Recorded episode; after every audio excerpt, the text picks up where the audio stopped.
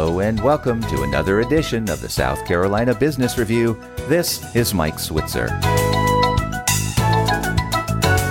With the stock market experiencing weakness this year, not to mention the extreme volatility, many investors are turning to private equity investments, hoping to hit a home run with small startup ventures. One way to do this is through what is known as angel investing. But exactly how does one go about doing this? David Grizzell is general partner at the Rolling South Fund, co host of Venture in the South podcast, co founder of UMed Market Incorporated, and he is what is known as a super angel. He joins us now by phone from his office in Greenville, South Carolina. David, welcome to the program. Thank you. Now, before we get into the mechanics of becoming an angel investor, tell us first what a super angel is, such as yourself. Well, a super angel is an angel investor who does angel investing as a job, so their primary source of income.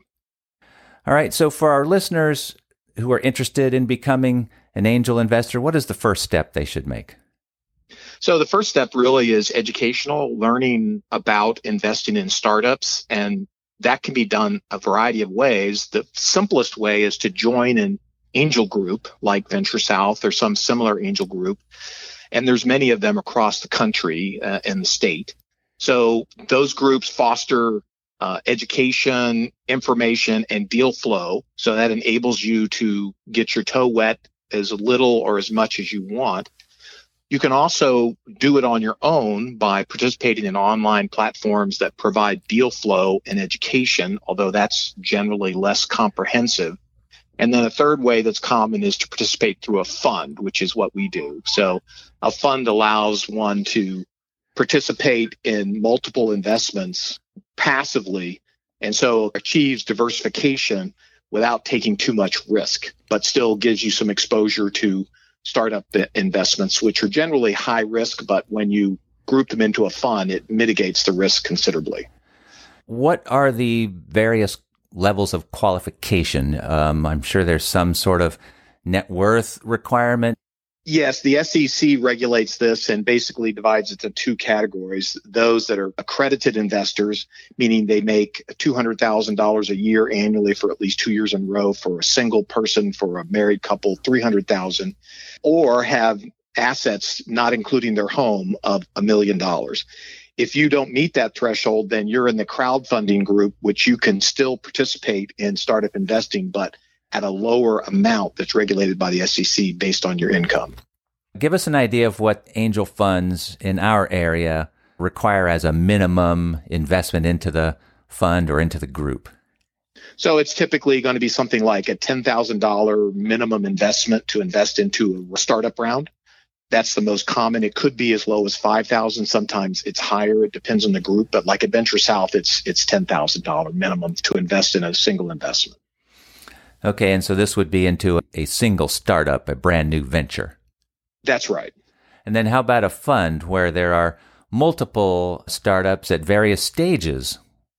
Yeah, so it depends on the fund. The typical fund, they raise money over a period of a year or more, and then they invest those funds over a subsequent couple of years. And they typically have a threshold of around ten to hundred thousand dollars or more, depending on the size of the fund. Then there's another category of funds referred to as rolling funds, which lowers that threshold because what they do is they do a quarterly fund. So the fund rolls over every quarter and they can do smaller investments. And that's exactly what our fund does. We, we have a threshold of $5,000 per quarter for a minimum of four quarters over two years. And that will get you each quarterly fund one to three investments. And then over a period of two years, that will get you somewhere around four to 12 investments. So a pretty good diversification, although generally we recommend at least 20 investments to be adequately diversified to mitigate the risk of a complete loss. That indicates then that really a significant sum of money needs to be invested to get that diversification.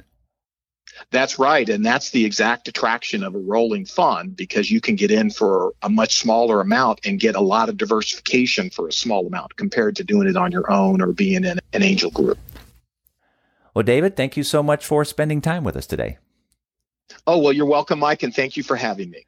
David Grizzell is general partner at the Rolling South Fund, co host of Venture in the South podcast, co founder of UMed Market Incorporated, and he joined us by phone from his office in Greenville, South Carolina. Remember, you can hear this show again at our webpage, southcarolinapublicradio.org, and you can find us wherever you find your podcasts. With the South Carolina Business Review, this is Mike Switzer.